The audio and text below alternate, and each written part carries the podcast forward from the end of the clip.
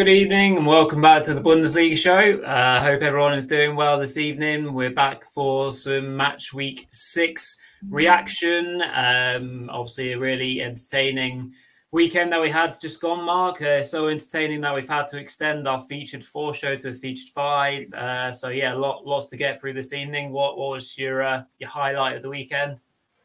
Yeah, I think we just um, expect it in the Bundesliga nowadays, don't we? Tons of good games. I think this season it's been in keeping that the Saturday afternoon games have been the best matches, actually. And this was another weekend where that was the same. I think, yeah, obviously Union Berlin going top of the table. That's just absolutely massive. You know, after the kind of craziness at the start of that game, with obviously going 1 0 up, then missing a penalty, and then getting a goal disallowed, you know, the game kind of petered out a bit. But I thought it was a really professional performance from Union. You know, a very hard place to go, Köln. They were unbeaten as well before this game in the league. And they just made it look easy, really, to keep Köln out. And I just thought that was a really impressive result for me.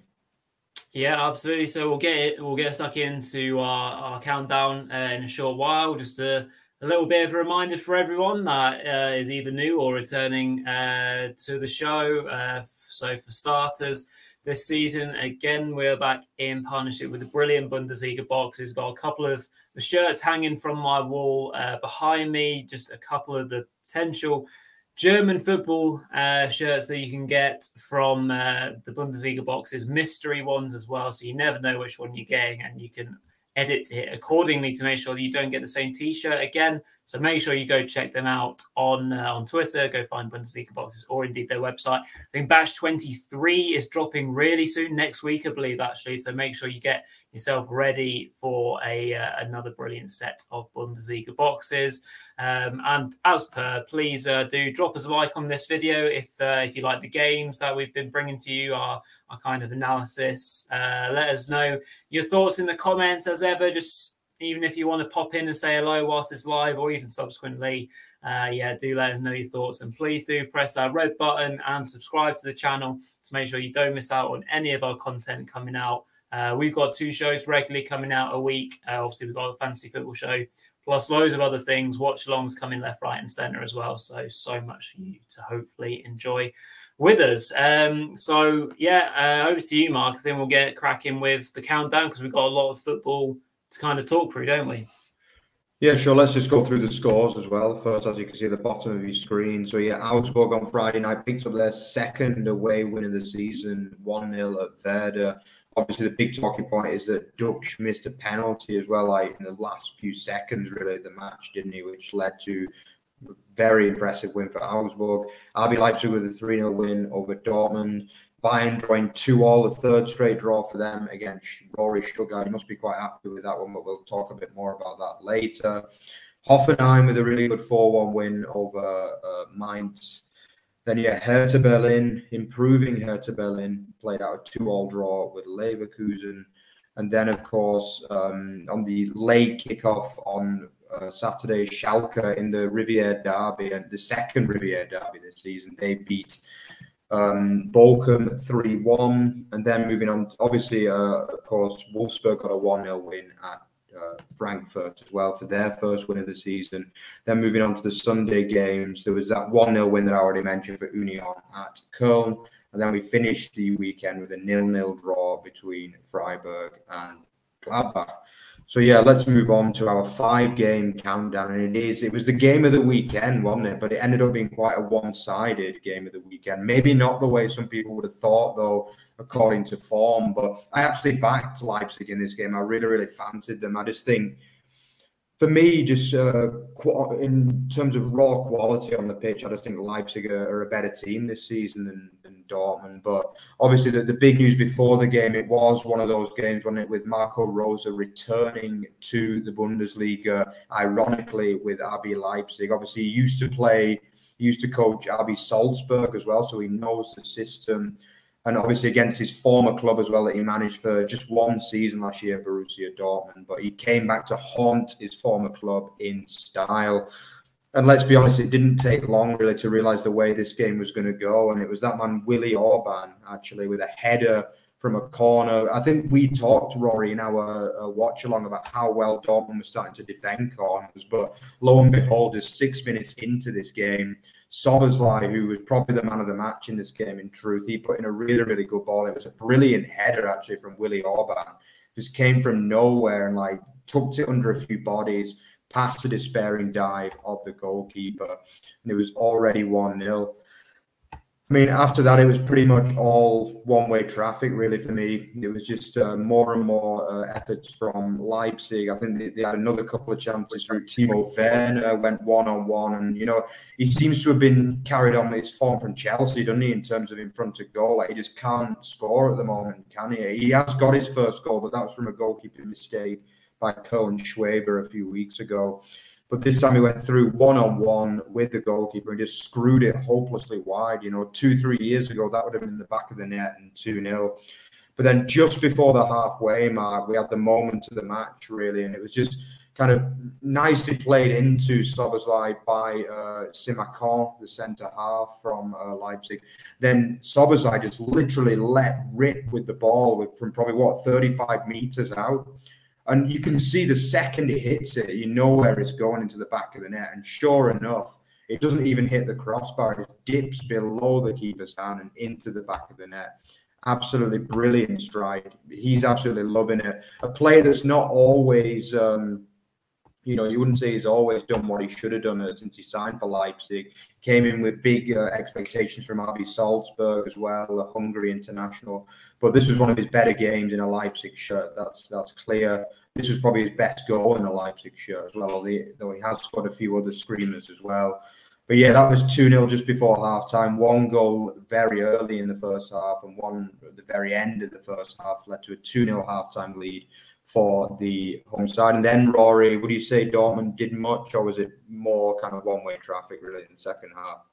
Uh, no, well, they obviously they did struggle in general um, in the game. I think well, the stats from from which said uh, Dortmund had four four shots and none on target. Um, if I'm right in saying it was something like that, their xGs was below one, uh, 0, 0.69.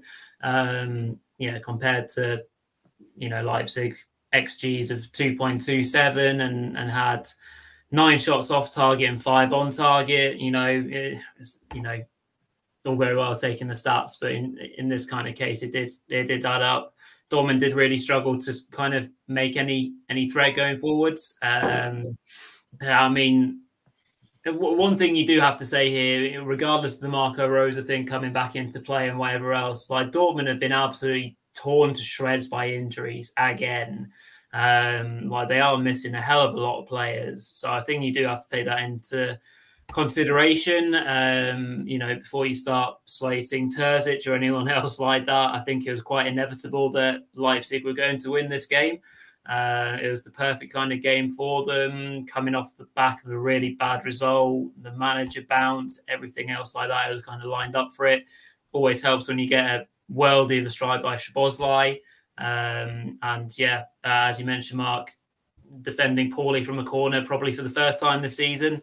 Um, Schlotterbeck does just doesn't quite follow Orban enough. Um, but yeah, Dortmund in the second half, uh, sort of going off on a tangent there, but um, they came into a little bit more. They looked a little bit more dangerous uh, when they brought on Gio Reyna because he was able to get in behind um, the Leipzig defense a little bit more with that extra pace. Uh, the likes of Brandt and Wolf, you know, hadn't really done it during the game, um, and he teed up Modeste for probably their best chance where he Modeste met met across and he hit it really well, but he did hit it wide of the mark. Uh, so that was uh, to remain to 2 0 until later on in the game. And um, Leipzig did a, a, a, good press and won the ball off Dortmund fairly high up the pitch.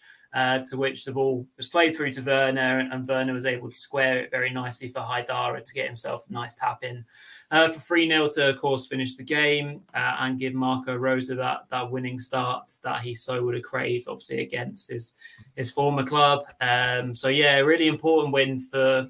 Uh, for Leipzig, you know, just kind of gets them a bit more momentum going forward uh, for the season. There, you know, their form has been so very up and down. Two wins, two draws, two losses, nine goals scored, nine against. I mean, there's some great symmetry in their stats, but like yeah, then there's still not an ideal start for them, is it? If they want to be chasing, well, if they had any visions about a title race, they need to seriously up their up their game. Whether Marco Rose is the right man to lead them to Bundesliga glory is another question. Obviously, it seems like a nice fit. Uh, for now, the time will tell um, whether he can get this side playing some really good football because they certainly got the players, as you mentioned, Mark, and the quality to do so. Uh, nice for Szoboszlai to score that goal. I think there's so much more to come from him. Like he almost left in the summer, which I found a really strange one. So I'm glad he stayed, and hopefully he'll, he'll start to find his his best football in the Leipzig shirt. Dortmund, I think you know, tough. It was tough circumstances in a tough game. They just need to get themselves back. You know, obviously got a big big match this midweek in in the in the Bundesliga in the Champions League. Uh, really tough game. I think is against City, isn't it? So that'll be tough work. That's the best way to bounce back. Um, so hopefully they can get themselves going again, and they just need to get some players back on that pitch asap. Yeah, I think just to look at the benches of these two sides for this game basically tells you that all the story you need to know about the state where these teams are at. If you look at Leipzig, I mean, guys like Josko Gvardiol, who almost went to Chelsea in the Benjamin Henrichs, uh, Haidara, Kevin Kampl, Andre Silva, Yussuf Poulsen. You know, I mean, these are all players on the bench for Leipzig, and this was still a strong team they had out. Whereas, meanwhile, obviously, Dortmund, they only have really Gio Reyna and Moukoko in an attacking position who can really do anything. And they're not exactly, you know, the, greatest track record at this level either. So you, you, can see that Leipzig, for me, if, if somebody asked me the question, who has the best chance of winning the Bundesliga this year, RB Leipzig or Dortmund? For me, it's a no-brainer. RB Leipzig. You know, I just think got a much better side. And for me, I think if Dortmund could finish top four this year, it's not a bad season. I, really do. Because obviously Modeste, let's be honest, he's just having a bit of a mare out there, really, in he's so far. I think he's been really poor.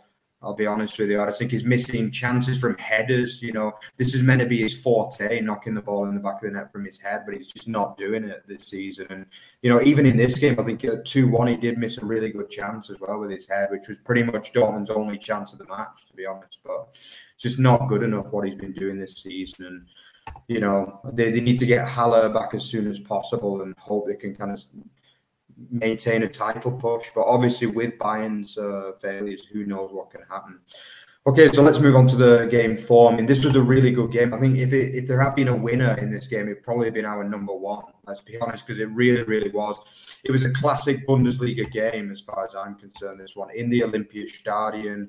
Actually, two sides who haven't made the best start to the season, but definitely Hertha Berlin for me I have been quite impressed with them this season since the opening day. I think they look like they've got a proper starting lineup. I do like Sandro Schwarz, the new coach, uh, who they brought in from Dynamo Moscow.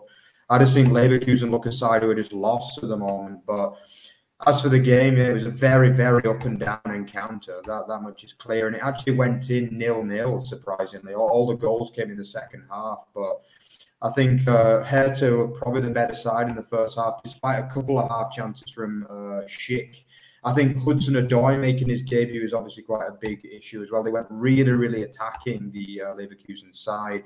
They started with Schick obviously up top, and three behind him: Hudson Odoi, Hložek, and Diaby as well. That's like a really, really attacking side from Leverkusen, and that kind of played into why it was probably such an attacking game, really.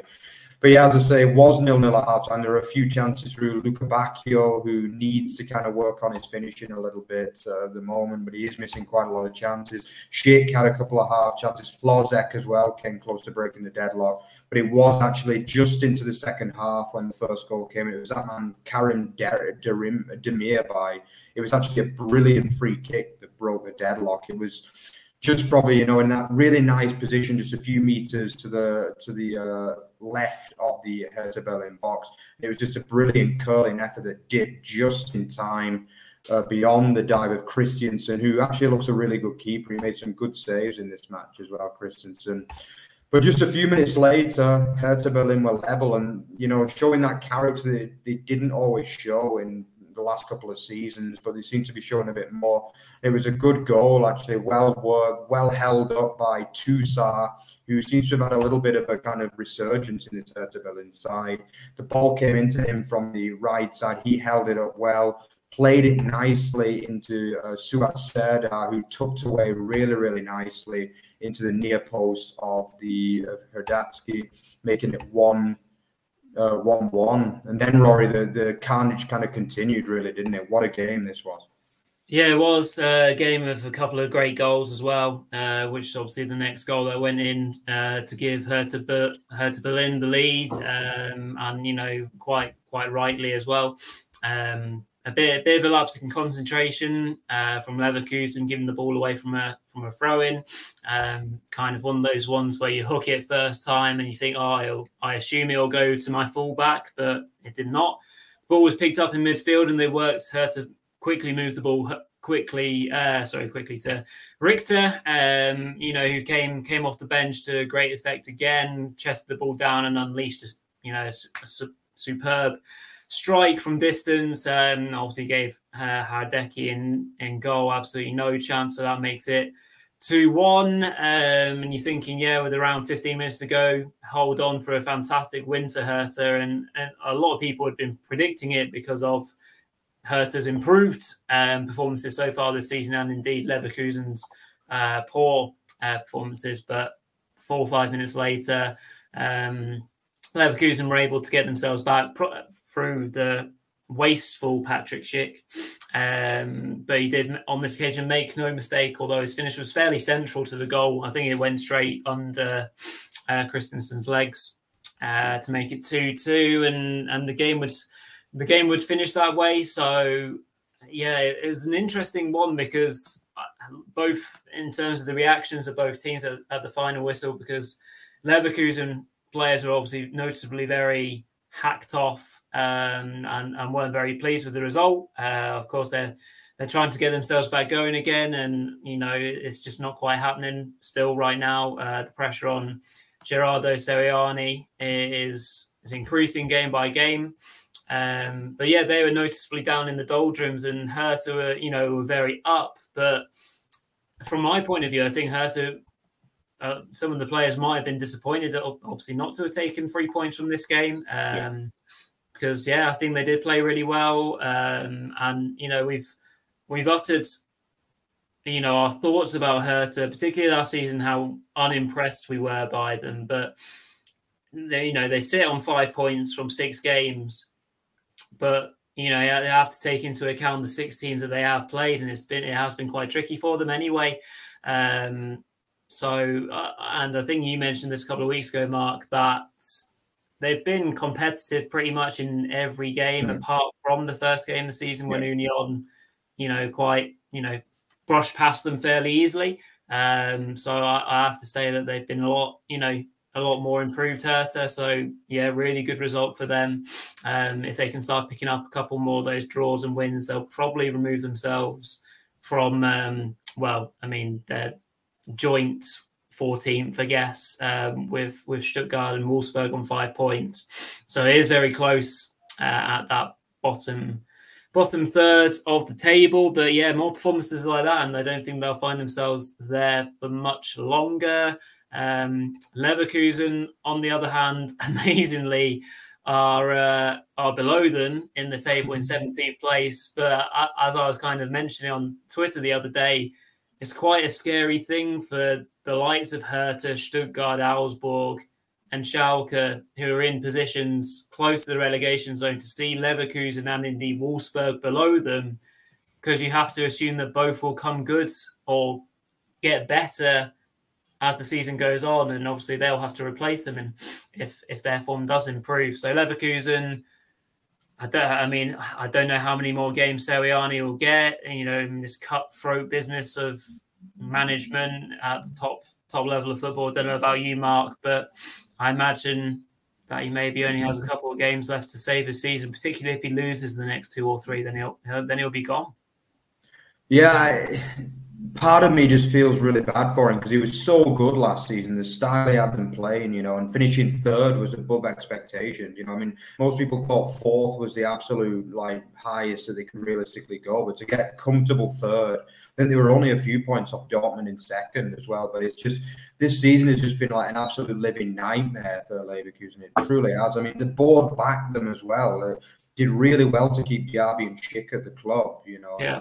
Even back then with the likes of Hudson Odoi and Hložek, like they've got an even better team than they did last year. But I mean, it's been a real tragedy what's happened to them. I mean, starting with the cup game as well, wasn't it? Like losing four three against a third division side. It's just you can't be doing that as Leverkusen, you know, especially when they started with like a full team in that match. And just everything that could have gone wrong has gone wrong, you know, even in midweek in the Champions League, you know, they should have got a point out of that game. And, you know, they had a goal disallowed and just like it's just not working out goalkeeping errors. Hradecky hasn't been at his best this season. You know, the defense seems to have gone back to what you know the Peter Bosz days of a few um, a few years ago, and it's just not good enough. And as you say, they were lucky. You didn't mention the penalty incident as well, right at the end of the game. For me, I thought Hertha were really unlucky not to have the penalty for a, a handball, pretty much on the in front of the goal, really. But mm.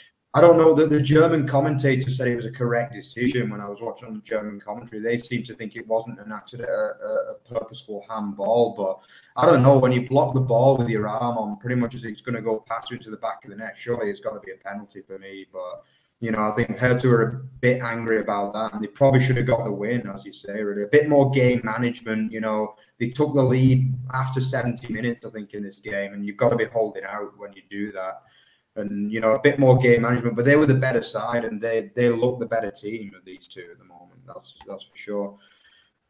Okay, so let's move on to game three, and it was another two-all draw, another entertaining two-all draw. But this time, obviously, Bayern taking the lead twice in this game before being pegged back twice by you know, a Stuttgart side will be happy with performances, but not that happy with results, I guess. You know, they're only one of only two teams without a win in the league at the moment, them, and obviously pointless Bochum being the other side. But, you know, at the same time, if you look on the glass full, half full side of the coin, you know, you could say it's only one defeat in six, which is quite impressive, really, against second place uh, Freiburg. But yeah, I mean, you can never be unhappy with a point at the Allianz, can you? Let's be honest. It's uh, this was a really good performance from Stuttgart to go away unbeaten in this match. A game of, you know, probably the referee was kind of the star player in this match, really. At times, you know, some decisions going against Stuttgart, some going for them. But yeah, the, the game itself was really entertaining. I think obviously, if you're looking at the team news, quite a lot of big team news. Sadio Mane was already dropped after just in the sixth game you know, some of the fans haven't been overly impressed with his performances in recent weeks. And, you know, he was obviously rewarded by being dropped in this game. Thomas Muller started as a, a number nine, and in came the likes of Musiala, Tel as well, made his debut, full debut, and um, Mazraoui as well, the right back, came into the side uh, for his first start for the Bayern Munich side. But yeah, as for the game, it started off actually. Stuttgart had the first major chance, and it was a, header from Anton that went just wide uh, from a Sosa free kick. Sosa looking to get back into his top form after missing out on a big move over the summer. But it was actually um, a really, really good uh, save as well from um, as Mathys Tel and Gnabry forced Florian Meyer into a brilliant double save as well. And then Tel, only 17 years old, he got the opening goal in the match from the Alphonso Davies assist. Davies crossing the ball in really well from the left wing, and then quite, I wouldn't say a simple finish from Tel, but it was, you know, it was well struck. But again, Florian Muller could have done a little bit better on this one. He could probably be forgiven after the really good double save a few minutes earlier, but yeah, probably should have done a bit better on that one, Florian Muller. But yeah, so it was 1 0 at half time, Rory, and then the second half was even more carnage, really, wasn't it? Uh, yeah, uh, it was an entertaining game overall. As you say, I think Stuttgart did well in the first 30 minutes of the game, and it was it was very even until uh, until the goal. And Stuttgart still had a had a threat going forwards. Uh, obviously, um, head coach Pellegrino Matarazzo decided to make a change at half time to bring on Chris Führich uh, for Tiago Tomás, uh, who has had a bit of a dip in form um, for me since, well, obviously the start of the season. Um, but, you know, I, wasn't overly sure about it because Führich last season didn't look like a Bundesliga level player, but he started the season really well actually. Yeah. Um, so came on and um, you know it was um, yeah was a was a constant kind of menace uh, down the right hand side. Um, so yeah, first first of all, Stuttgart got their got the first of their two disallowed goals. Um, the first of which was because of a, a foul by Führich on Kimmich in the build-up to which um, Guirassy, the new striker, put put home from close range. Um, so it had obviously at the time it stood, but obviously VAR got involved and it was disallowed as a result. Um, it was the softer of the two disallowed goals for me. Um, you know, Kimmich goes down after a, a, bit of contact on the shirt, bit of a pull by Führich. I mean, if you're a Bayern fan, I guess you say it's clear clear as day that it's a foul. Uh, obviously, as a VFB sympathizer or anyone else like that, will say it's quite soft. Um, and for me, it was. But uh, so it was disallowed, but it didn't stop Stuttgart trying to get up Bayern still. And uh, a bit of a poor pass uh, by Alphonso Davies into Musiala was picked up by the rampaging, as ever, uh, Mavropanos. Really good game again. Love how he defends on the front foot and love how he goes on his mazy runs. Um, so which he sets up Führich inside the box and Führich delivers a brilliant finish in the far corner past Neuer uh, at great pace. So that's 1 1. Um, however, that didn't last very long uh, because Jamal Musiala um, got the ball on the edge of the box after a bit of build up by Bayern, turned um, Karazor inside out um, and then tucked away 2 1. Uh, much to my dismay, after Stuttgart had battled so hard to get themselves back into it, it then seemed like a bit of a kick in the teeth. Um, and it felt like it might stay that way.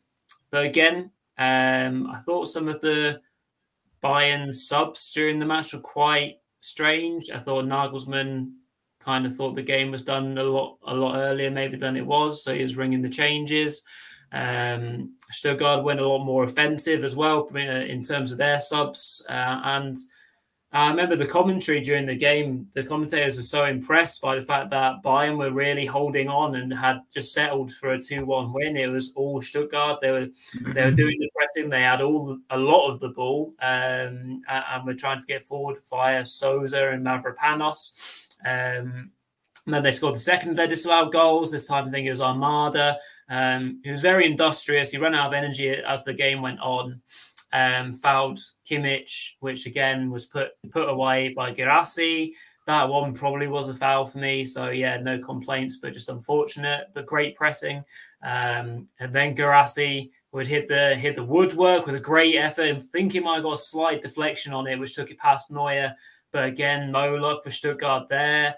Um, but eventually, the luck did change their way uh, with a penalty being given in the last in the last minutes after a foul by Matthijs, or a apparently a foul by Matthijs de Ligt on Guirassy after he got to the ball just to get a shot away for de Ligt to follow through and hit him uh, or you know make contact with him on the foot.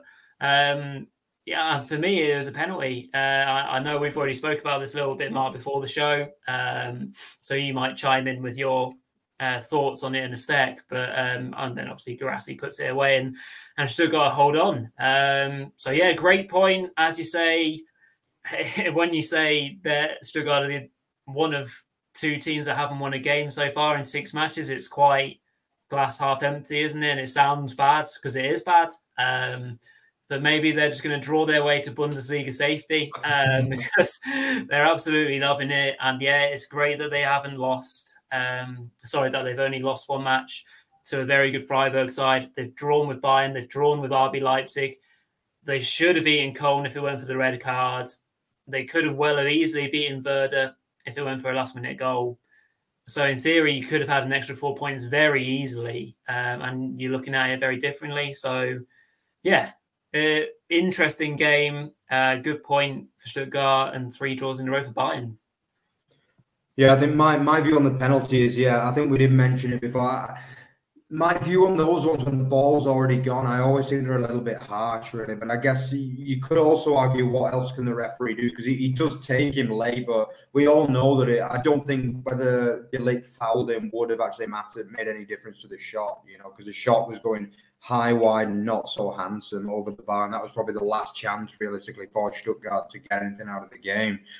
but I, I, do believe the, the way the game went, I do believe that Stuttgart had a few decisions that went against them. In truth, I think they did deserve a point from the game, as you say. I mean, you don't often see Bayern just getting penned in for like 20 minutes at the end of the game, like Stuttgart did to them, and nobody watching that second half can deny that Stuttgart deserved a point from the game. And you know, not all is not rosy at Bayern again. You know, after a very, very good start to the season, you know, with that win over Leipzig when they put five past them and then they put six past Frankfurt, didn't they? And everyone was just thinking, oh God, it's going to be. They put seven past Bochum a couple of weeks after that, and everyone was thought it was going to be an absolute procession. But now three straight draws for Bayern, and let's be honest I would say the Gladbach game, they were just unlucky and really because Sommer just had one of those games that day. But the last two games, I wouldn't say they deserved to win either of them against Union or Stuttgart.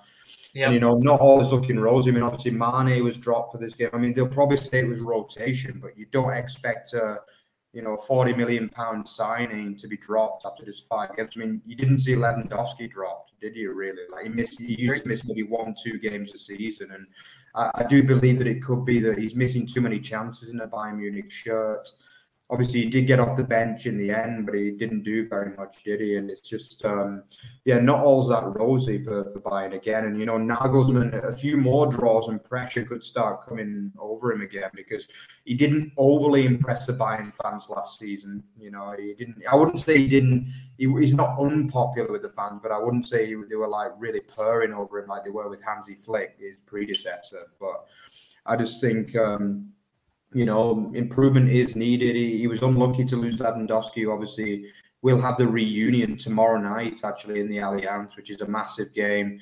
But he's got to start winning more games in the Bundesliga, you know, and he's got to start. Um, he started the Champions League well with that brilliant win against Inter the week covered, but you know they've got to start winning games in the Bundesliga because you know they're currently sitting third after six games, and we know that's not acceptable for Bayern Munich side. And obviously, they go to Augsburg next, and we, are going to have to see what happens. Yeah, a comment in as well from um, Landla. Yeah, um, can we say Bayern missed Lewandowski's goals? And Mane is not what you all thought he was. I'm a Liverpool fan, by the way. Yeah, would you say they are, Rory? Are they missing Lewandowski's goals? Would you say? Or well, it's the, easiest statement to read out in a Bundesliga season, isn't it? Yeah. Um, it's you know quite clear that they missed the striker. His goals, his the way that they build up around him. Uh, is a very different type of striker. Usually a world class operator um, who's obviously come into a new league.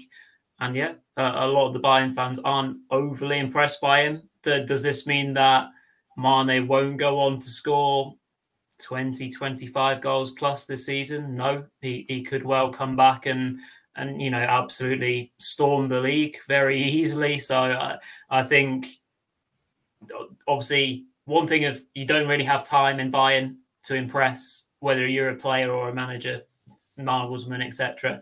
So he will have to hit the ground running sooner rather than later before the fans do really start to get on his back. But I, I think he's completely capable of doing so.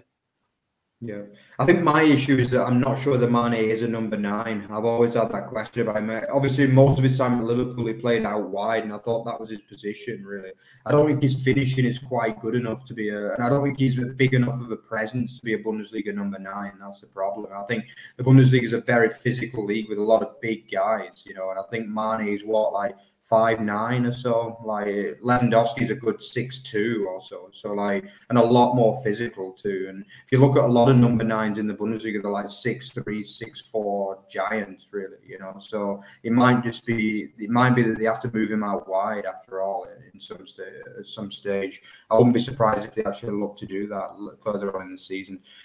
Anyway, yeah, without further ado, let's move on to game two. Yeah, and this is a different part of the table, isn't it, that we're talking about? It was the, the bottom two going into the match, actually, because obviously this was the late kickoff on Saturday night. Schalke had three points before kickoff, Bochum had zero. Obviously, the big news coming out of this defeat for Bochum, Rory, I'll, I'll go over to you and ask you about it. Obviously, Thomas Reis has lost his job. You asked me before about Seoane, and I, I just think it's so sad when this happens, you know, because he was so good last season. He was even, I think he came third in manager of the season in the Bundesliga. That's how good he was. You know, he, he took a very much unfancy Bochum side to 13th last season, but obviously it's only taken him six games this season to lose his job. He's lost all six games. What do you think of that decision? Um, well, the writing was on the wall, wasn't it? Uh, from the from the results point of view, yeah, you know, completely poor. Um, you know, their their transfer business uh, or lack of it, or their outgoings has been very noticeable. I mean, so much so that Schalke, a team that's been promoted, have a former Bochum striker in Polter who scored against them in this game to win the match for them. Well, or to confirm the win 3 1 late on. Um, so, mm, what more do you have to say? You're selling players to your rival relegation candidates, and it's coming back to bite you already. Um, there was a lot of conversations about Thomas Reis and and whether he'd agree a, a contract extension. It, it couldn't be agreed because of the representatives weren't able to do that. I guess the club at the time as well was holding back because of the results on the pitch. Um, they probably saw it going south quite quickly, so they didn't want to reinvest in him. I think it is sad. You know, it did so well to bring Bochum up from the Zweite. Um, amazingly good debut season. You know, they much like how we kind of described them last season, how industrious they were. Um, and towards the end of the season, they were playing some really good football as well. Gerrit Holtmann, the bulk of Messi, you know, we loved it all. Uh, and Simon Zoller coming back from a really bad injury at the end of the season, feel good story. You know, what more could you want as a Bochum fan by the end of the season? But yeah, it has it has probably soured now, um, and it will take a lot for them to, you know, to come out of this kind of spell of football eh, with a positive note. But you know, the man the man who comes into the job will just have to try and reinvigorate the players because this you know they have pulled the trigger so early on. They're what I'll see in terms of the table. As soon as they get you know when they get that win, in theory, if they go in next week, they'll be one point behind Leverkusen, and then they'll be two behind Wolfsburg and Hertha and Stuttgart, like it started to look a lot more positive straight away. But obviously, it depends where that wind's coming from because I don't know about you, Mark, but at the moment, it's hard to see where it's coming from, especially because they just look so goal shy.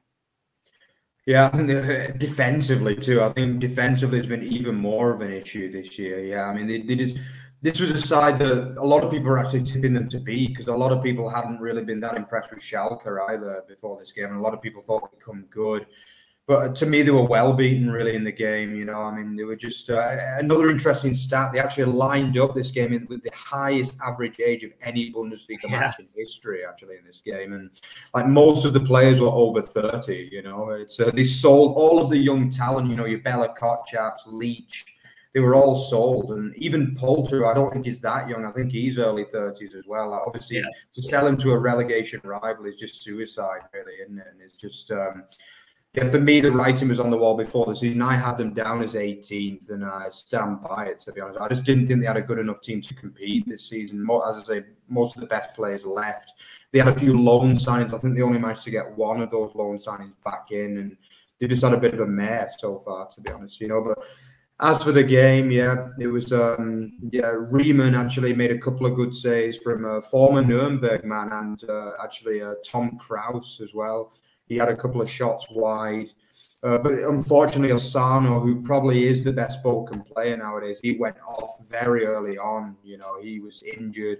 I'd probably say him and Holtmann are probably their only threats really in most games nowadays because Zoller hasn't had his best start to the season. I wouldn't say really, despite the two goals against Hoffenheim but yeah, so he was off after just a few minutes. Uh, obviously, Reis, knowing that he needed a win to try and get the, the win. Um, actually, surprisingly, Holtmann actually only came on as a sub as well, which just seemed madness to me, really, because he has been pretty good this season so far. He had a good shot, which was well saved by Schwolow. Um, and then obviously Lampropoulos uh, skied the loose ball over, which was a half chance. to Terodde, who actually, you know, is a bit of a cult hero, isn't he? He was actually causing a few problems. You know, he was he just doesn't seem to have the touch to get the goals in, in the Bundesliga, does he? But obviously, his Zweite record is ridiculous, actually. I was looking at the stats for Terodde actually in midweek, and he's scored like six separate seasons, 20 plus goals in this Zweite. That's just ridiculous, really, isn't it? But in the Bundesliga, he does tend to struggle, although he, he has been getting starts for Schalke of late, which is quite encouraging for him.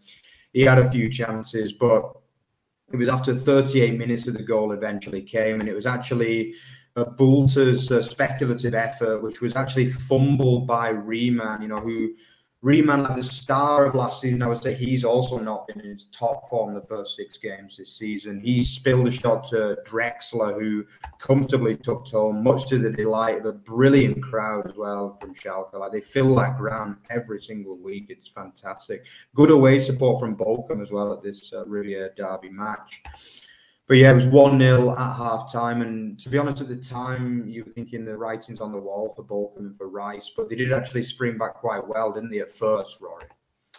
Yeah, they did. Um, and, and just after half time, Zoller did um, get his third goal of the season. Uh, again, didn't didn't really know much about it, did he? um, as a good bit of play between Holtmann uh, and Hofmann, uh, and to which they, they work the ball into the area, uh, and the shot comes in uh, and is going in, and, and Zoller's kind of like trying to jump over it. Slash, uh, I don't know if he is trying to score, but anyway, it hits him on the way in. So obviously, very rightly, all the Schalke players are saying, "Well, that's offside, isn't it?" But so they do check it, uh, much to Zoller's relief. Um, he isn't offside, and so the goal stands after a VAR check. So uh, Bochum did, yeah, they got themselves back into it. Um, but yeah, that that kind of woke up um, Schalke. You know, the pressure was building. They were uh, the home side were coming coming again. You know, there was a lot of pressure. Um, like Terodde again hit the hit the crossbar. Uh, Zalazar uh, again drew a good save from Riemann. Um, again, bit of an up and down game from him, as you said, Mark. Um, but the pressure eventually did tell. Uh, good free kick whipped in by Mohr, um, but uh, it was you know dangerous and low in that pace, and unfortunately, Mas- uh, Masovic, um, from a Bochum point of view, put into his own net, deflected in. I mean, quite a lot of own goals this week, um, weekend actually, and yeah, hard, hard one to defend. So yeah, very good set piece.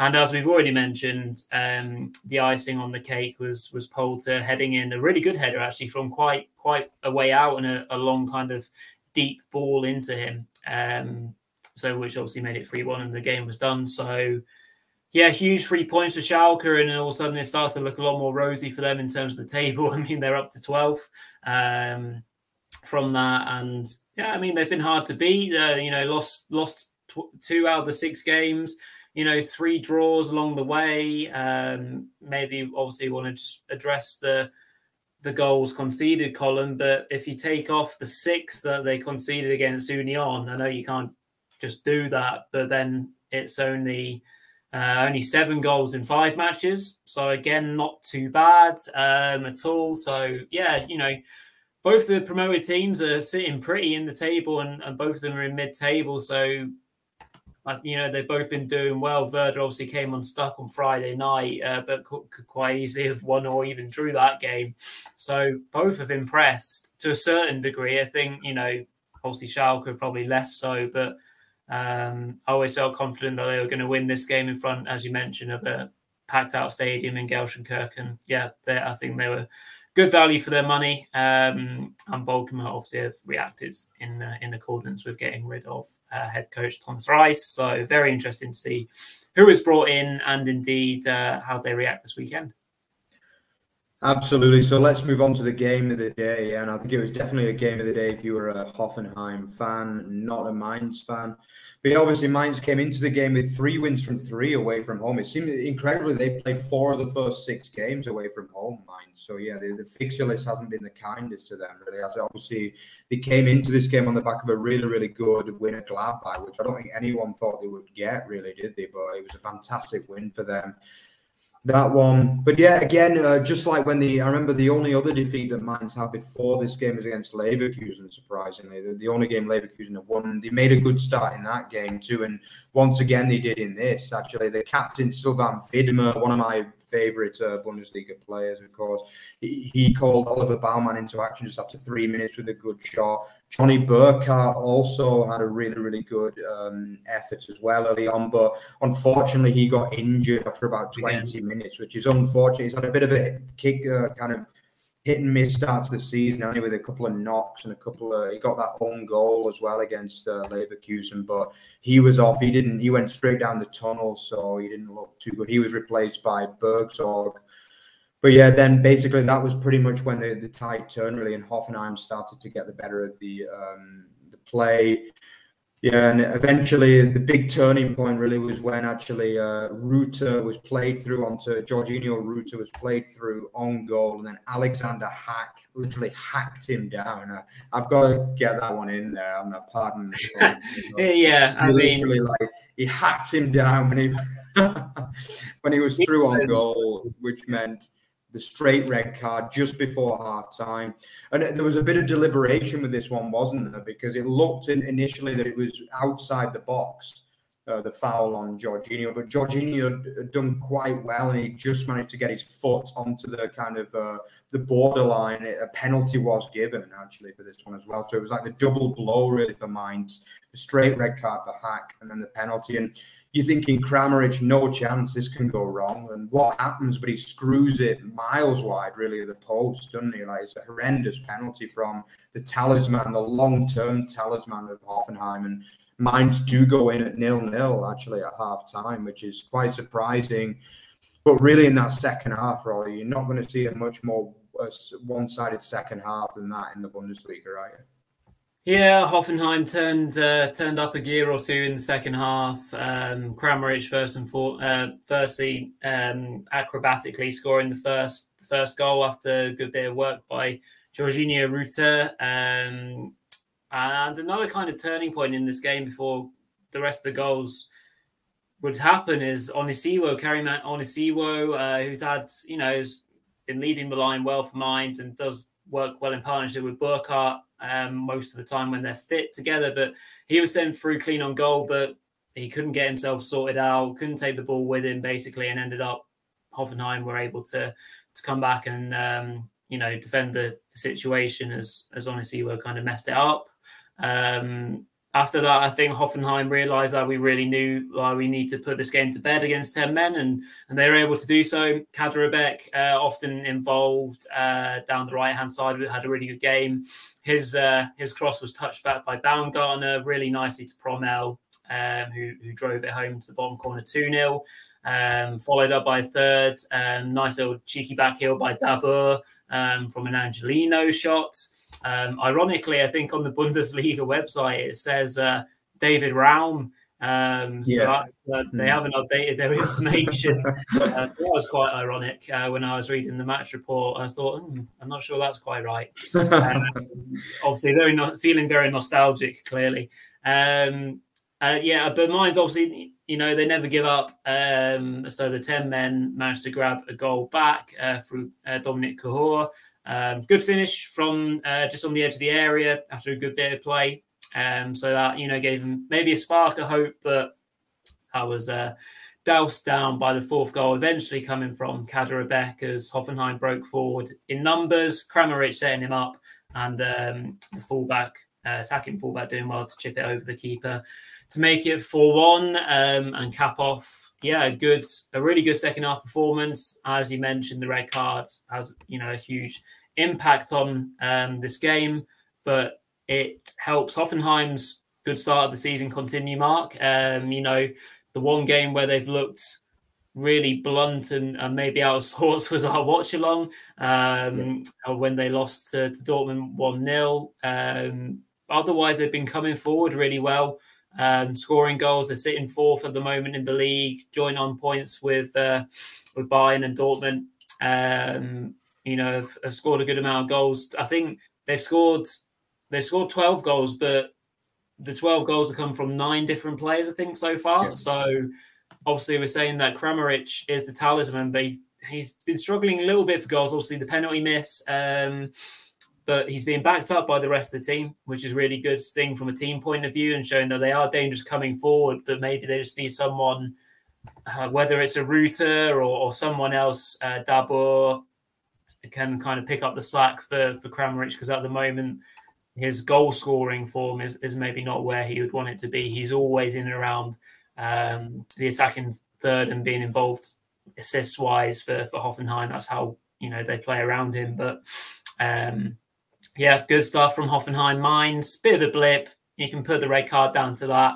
Um, good chance for Onisiwo. You never know what what happens if he scores that uh, to make it one-one in the second half. Um, so their away form was the big thing last season. They've already addressed it so far this season, and yeah, yeah, bad loss for them on on the weekend. But I'm sure they'll come uh, come roaring back. And other than that, they obviously have had a good start uh, to the season anyway. Still in sixth place, only their second loss, um, but they've only scored six goals in six games. So that's maybe the one area that they'll be looking to improve. But you know, depending on how bad Burkardt's injury is, the pressure will fall onto Onisiwo and, and other players like that to maybe uh, give give uh, them some needed goal scoring threat.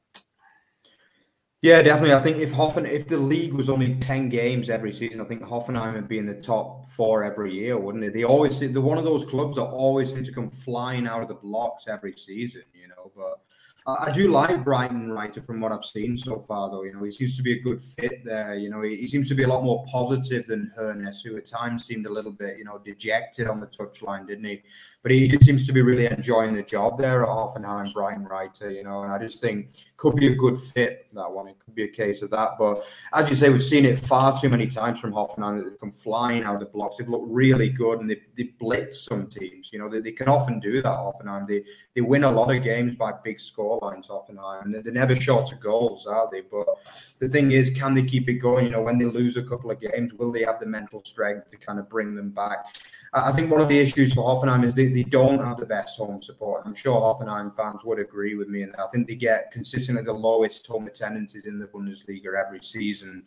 You know, obviously a very small club from a village, so I guess like you know, when things do, do go wrong, they don't have that like crazy support of a team like a Köln or an Union Berlin to kind of bring them back, you know. But um, hopefully, I'd like to see Hoffenheim up there again. They're a pretty likable club from an English perspective. I know that the German people don't feel the same all the time, but yeah, I think from an English perspective, a lot of people like them and they play good football, and it would be nice to see them maybe get back into Europe again ahead of next season. That's the mind, you know, as you say, very, very compact side, but the red card did them in this game, really, didn't it? I think if it had not been for the red card, they could have potentially got a draw out of this game because they were doing quite well until the red card, basically. But you know, I don't think um, Bo Svensson will be that upset about the result because he knows that the red card was probably the main catalyst for the, the pretty heavy defeat in the end. Okay, so I think that pretty much rounds up. Any closing thoughts, Rory, or we go straight ahead to the closure? No, not anything special from me. Uh, just to say, obviously, to keep an eye out for the fantasy show on Thursday. It'll be a slightly shorter one again before we go into the international break. Uh, and then we'll be doing a big fancy draft again after that. Um, and probably no watch alongs this week either, but we'll obviously keep people posted on that as and when we do our next one.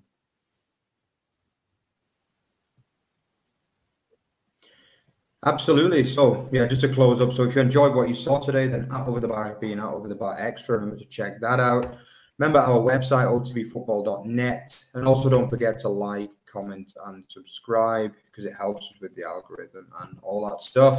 So, yeah, as Rory said, we'll see you again on Thursday for the Fantasy Football Show. So, ciao. See you then, guys. Bye.